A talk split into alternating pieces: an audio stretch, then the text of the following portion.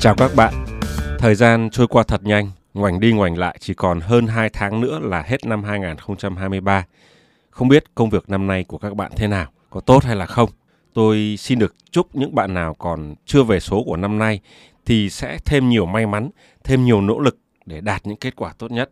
Cá nhân tôi hiện thì đang trong cái giai đoạn có thể nói là bận bịu nhất từ trước tới nay. Công ty tôi đang trong giai đoạn mua bán, sáp nhập đủ thứ tùm lum hết.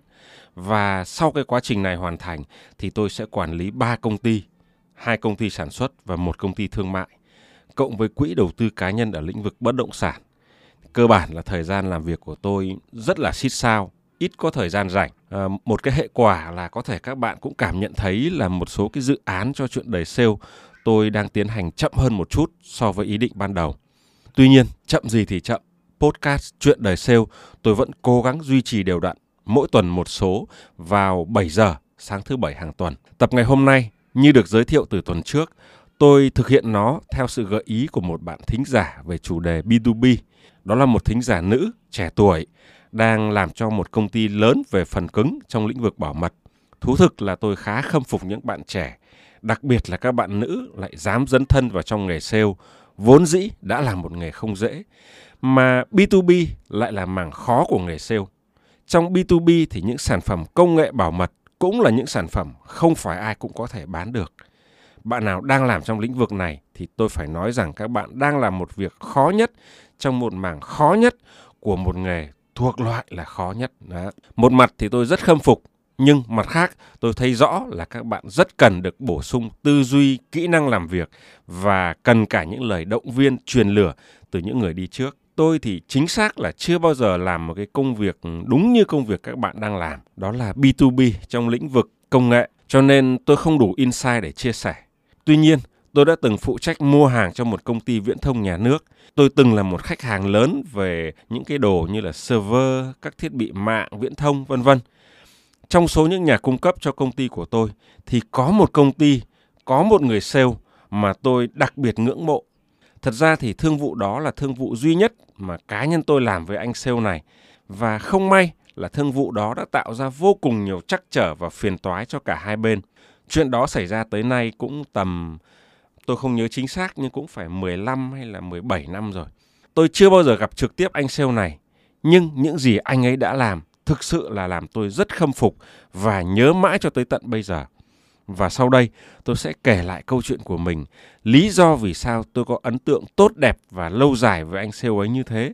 Và tôi cho rằng câu chuyện của tôi có thể là cảm hứng để các bạn trẻ định hướng tốt hơn trong nghề sale của mình. Ở trong chuyện đời sale thì tôi thường tránh đề cập tên bất cứ công ty hay thương hiệu nào. Nhưng tập hôm nay sẽ là ngoại lệ. Đây sẽ là tập mà tôi ngưỡng mộ cung cách làm việc cho nên tên của người sale này cũng như là công ty mà anh ấy đang làm việc thì tôi sẽ tiết lộ vào cuối tập. Và idol của tôi, nếu như bạn đang có nghe tập này thì tôi mong bạn cũng không phiền lòng nếu như tôi kể lại câu chuyện đã xảy ra với tên và thương hiệu của bạn. Hồi đó tôi phụ trách mua hàng của một công ty viễn thông nhà nước. Bộ phận của tôi có mỗi một mình tôi, cho nên gọi tôi là trưởng phòng cũng được mà gọi là lính cũng được Kiểu gì thì tôi cũng phải làm hết các công việc từ A đến Z liên quan đến chuyện mua hàng. Làm công ty nhà nước thì các bạn hiểu rằng chi tiền của nhà nước không có dễ. Đủ mọi thủ tục, giấy tờ, quy trình, quy định, luật đấu thầu, văn bản hướng dẫn chằng chéo lên nhau. Nó thẳng ra là nếu mà làm đúng nguyên tắc ấy, thì phải mất từ 3 đến 6 tháng, thậm chí là cả năm trời từ lúc có yêu cầu mua hàng tới lúc ký được hợp đồng để nhà cung cấp giao hàng. Bây giờ thì tôi không để ý rằng cái luật này nó có thông thoáng hơn hay không, nhưng thời của tôi 3 đến 6 tháng là nhanh đấy thưa các bạn. Và cũng mất chừng ấy thời gian để nhà cung cấp có thể nhận được đủ tiền. Dưới con mắt của nhà cung cấp thì các gói thầu nhà nước chỉ được mỗi một cái là sản lượng cao thôi. Còn lại thì thủ tục đấu thầu thì lâu, thanh toán thì chậm và hàng tá những cái chuyện rắc rối không tên nữa mà tôi không tiện nói ra ở đây. Thế nhưng có một ngày Giám đốc gọi tôi lên phòng để trao đổi. Khi tôi lên và bước vào cái phòng của giám đốc thì trong phòng đã có sẵn anh trưởng phòng phụ trách kỹ thuật công nghệ cũng như là giám đốc tài chính đang ngồi ở đó. Thì sếp mời tôi ngồi và nói vắn tắt như thế này. Bây giờ chúng ta được bộ chủ quản giao một nhiệm vụ khẩn cấp là phải lắp đặt xong phần cứng, cài đặt phần mềm cho một dự án. Khối lượng công việc thì nhiều, thời gian thì rất là gấp gáp. Chúng ta chỉ có 10 ngày là phải hoàn thành. Bởi vậy, em cần tập kết đủ phần cứng trong danh sách này. Chỉ trong vòng 3 đến 4 ngày là phải có hàng để anh em kỹ thuật còn lắp đặt. À, yêu cầu của sếp là như vậy.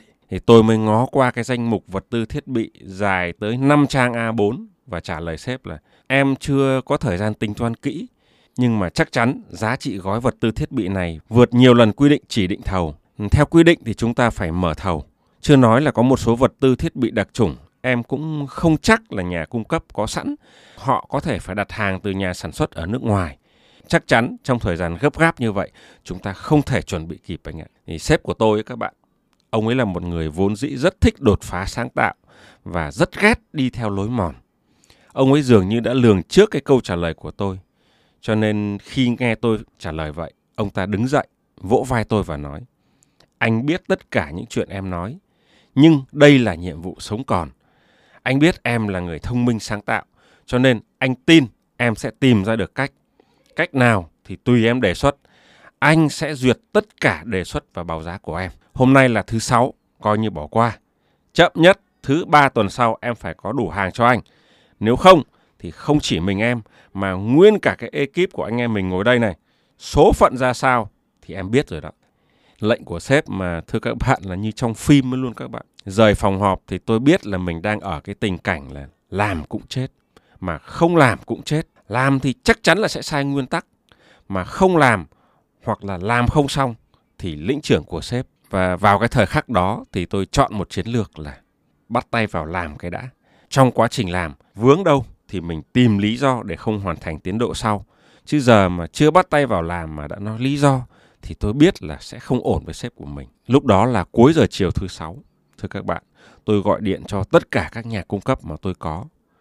Không có một nhà cung cấp nào có đủ nổi 20% lượng hàng mà chúng tôi cần. Tôi nói là đủ hàng thôi đã, chứ chưa nói là thủ tục mua bán gì hết. Cho tới gần 8 giờ tối hôm đó, tôi vẫn còn ngồi ở công ty. Tôi chỉ còn một công ty duy nhất mà tôi chưa gọi. Công ty này trước đây thì chúng tôi cũng đã từng mua hàng rồi, nhưng mà toàn những thứ lặt vặt, giá trị không đáng kể.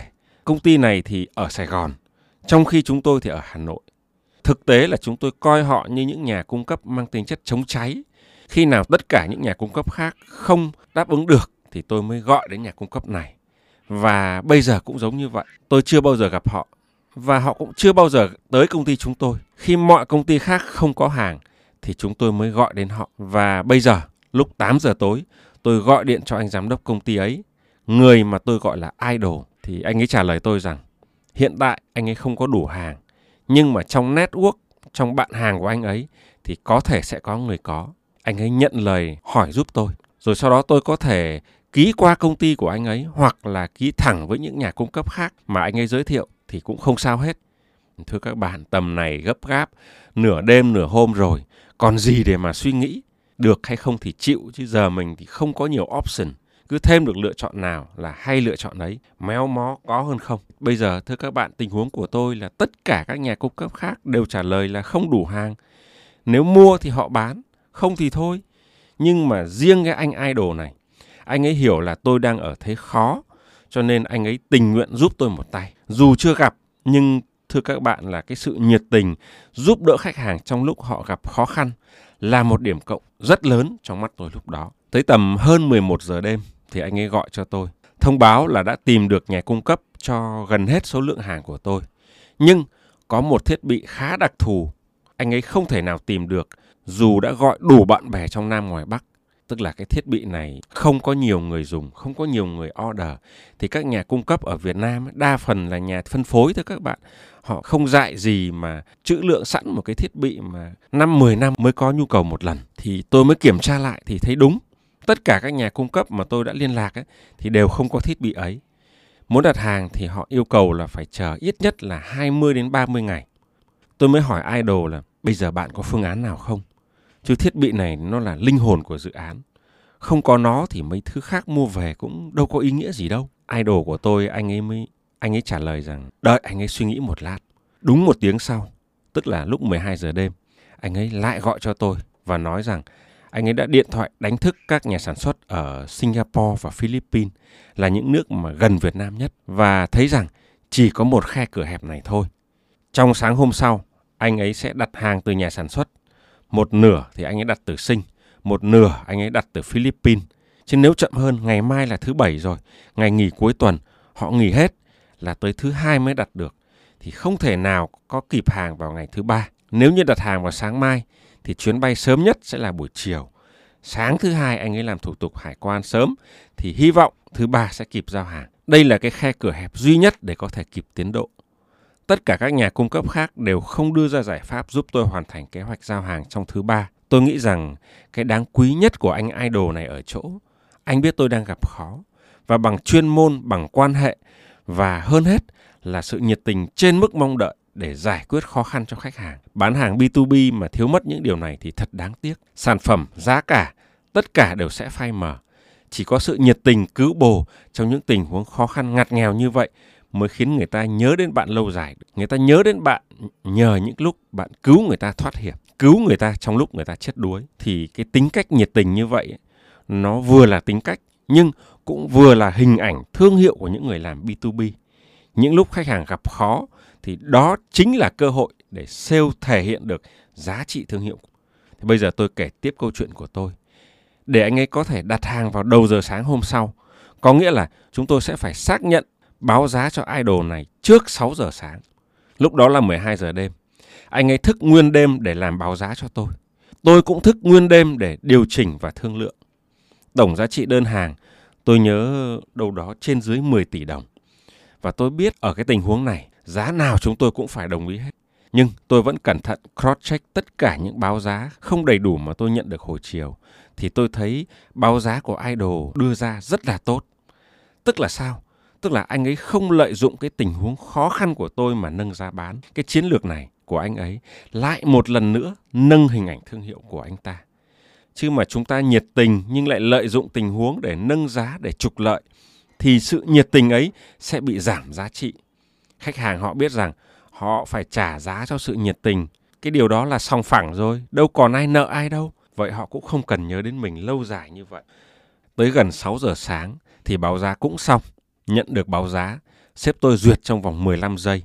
Gần như ông ấy không đọc, gấp gáp quá rồi mà, thưa các bạn. Trước khi xác nhận với idol thì tôi mới cẩn thận hỏi anh ấy một câu. Bây giờ mình làm gấp quá, giá trị đơn hàng thì lớn, mà công ty tôi thì bạn biết rồi đấy. Nó là công ty nhà nước, nhiều thủ tục lằng nhằng lắm. Thì anh idol anh lập tức ngắt lời tôi. Bây giờ quan trọng nhất là được việc của bạn đã. Thủ tục giấy tờ, hợp đồng, tạm ứng vân vân từ từ tính sau. Thủ tục thì cái gì cần, bạn hướng dẫn tôi, tôi sẽ cung cấp đầy đủ cho bạn. Bây giờ quan trọng là được việc cho bạn cái đã. Nghe cái câu này, các bạn là người mua, các bạn có thấy cảm động không? Quá cảm động chứ đúng không các bạn? Tôi biết idol của tôi, anh ấy không màu mè đâu.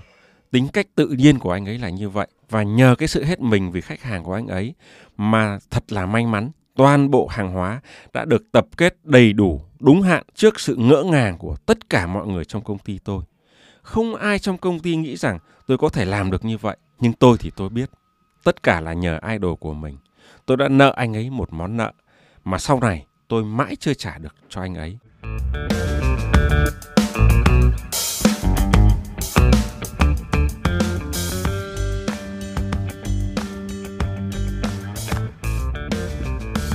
Tới cái phần thủ tục mới là phần rách việc, thưa các bạn. Làm kiểu gì cũng sai, mua bán tài sản có giá trị lớn, dùng tiền của nhà nước không qua đấu thầu, có thể dẫn đến tội hình sự. Lẽ dĩ nhiên, tôi làm theo lệnh của sếp, mà sếp thì làm theo lệnh của sếp to hơn. Nhưng mà, thưa các bạn, khi đụng chuyện thì ai biết được. Các sếp to hơn chơi bài thí tốt, thì mình là người chết đầu nước. Trong câu chuyện này, đề bài đưa ra đã sai, thì không bao giờ tôi có thể đưa ra một đáp án đúng được. Chỉ có một giải pháp là chia nhỏ lô hàng thành nhiều lô có giá trị thấp để thuộc cái dạng là chỉ định thầu, chỉ định nhà cung cấp. Nhưng mà chia quá nhiều đơn hàng với tần suất liên tục cho một nhà cung cấp thì cũng không hợp lý, không thể giải trình được. Sau này thì vì nhiều lý do khác nhau, tôi không làm việc cho công ty đó nữa. Nhưng trước khi tôi nghỉ thì tôi cũng kịp gỡ cho idol một phần nhỏ. Còn phần lớn thì tôi không thể xử lý được. Nói là gỡ dùm người ta, Nhưng mà thực ra đây là cái mớ bòng bong mà người ta vì tôi người ta đã xa chân vào đó. Tôi cũng áy náy lắm, nhưng chẳng biết làm thế nào. Thưa các bạn, điều tốt nhất tôi có thể làm được sau khi nghỉ là cung cấp thông tin là quân sư cho idol để đi đòi tiền. Tôi biết là mình cũng chẳng giúp được gì nhiều. Và tới tận 3-4 năm sau, anh ấy mới đòi hết được tiền của lô hàng này. Giá bán thì thấp nhất, nhưng 3-4 năm sau thì mới đòi được tiền. Dù anh ấy không nói, nhưng tôi biết là đơn hàng này nếu tính đầy đủ các chi phí thì anh ấy đã lỗ. Cho tới bây giờ tôi vẫn chưa gặp được trực tiếp idol của mình. Dù cho có Facebook của nhau, dù cho vẫn nhìn thấy nhau qua mạng xã hội, chứng kiến sự phát triển của nhau, nhưng tôi vẫn không thể nguôi ngoai được cái sự ngượng ngùng của mình. Năm xưa tôi đã xúi người ta bị sụp hố và phải chịu lỗ đối với đơn hàng của tôi. Có thể với đơn hàng của tôi, anh ấy đã lỗ, nhưng tôi biết anh ấy đã lãi một thứ vô hình nào đó, đó chính là uy tín thương hiệu. Qua Facebook, tôi biết công ty anh ấy bây giờ rất hoành tráng, rất thành công, còn anh ấy thì vẫn thế, giản dị, chân thành và nhiệt tình ấm áp. Những đức tính quý như kim cương của người làm sale B2B cũng đúng thôi. Người như anh ấy mà không thành công, không thu phục được nhân tâm thì mới là lạ. Tôi biết là tôi không thể lấy cái gì để bù đắp được cho những điều mình đã gây ra cho anh ấy. Sau nhiều năm, chắc idol của tôi, anh ấy đã quên mất phần nào. Nhưng tôi thì không quên. Và thực ra, chắc chắn anh ấy cũng chẳng cần đền đáp cái thứ gì về mặt vật chất từ tôi hết. Một tập podcast để nói về anh ấy là điều duy nhất tôi nghĩ là mình nên làm lúc này. Anh ấy tên là Nghĩa, người đứng đầu công ty Nhất Tiến Trung ở Sài Gòn. Đó là người làm sale mà tôi luôn ngưỡng mộ, một idol mà tôi chưa một lần gặp mặt, nhưng tôi luôn theo dõi anh ấy từ đằng xa. Xin chúc Nghĩa và tập thể Nhất Tiến Trung sẽ còn bay cao, bay xa hơn nữa trong sứ mệnh phục vụ của mình. Tôi hy vọng rằng câu chuyện của tôi sẽ giúp các bạn làm sale, đặc biệt các bạn làm sale B2B có một ý tưởng nào đó để xây dựng những tố chất quan trọng nhất cho mình, chân thành, ấm áp, nhiệt tình. Đó có thể sẽ là ý tưởng nào đó để xây dựng sự nghiệp của các bạn. Tôi rất hy vọng điều đó. Tuần sau, chúng ta sẽ gặp lại nhau với chủ đề tính thực tế của người làm sale. 7 giờ sáng thứ bảy tuần sau nhé các bạn. Còn bây giờ, xin chào và hẹn gặp lại các bạn. thank you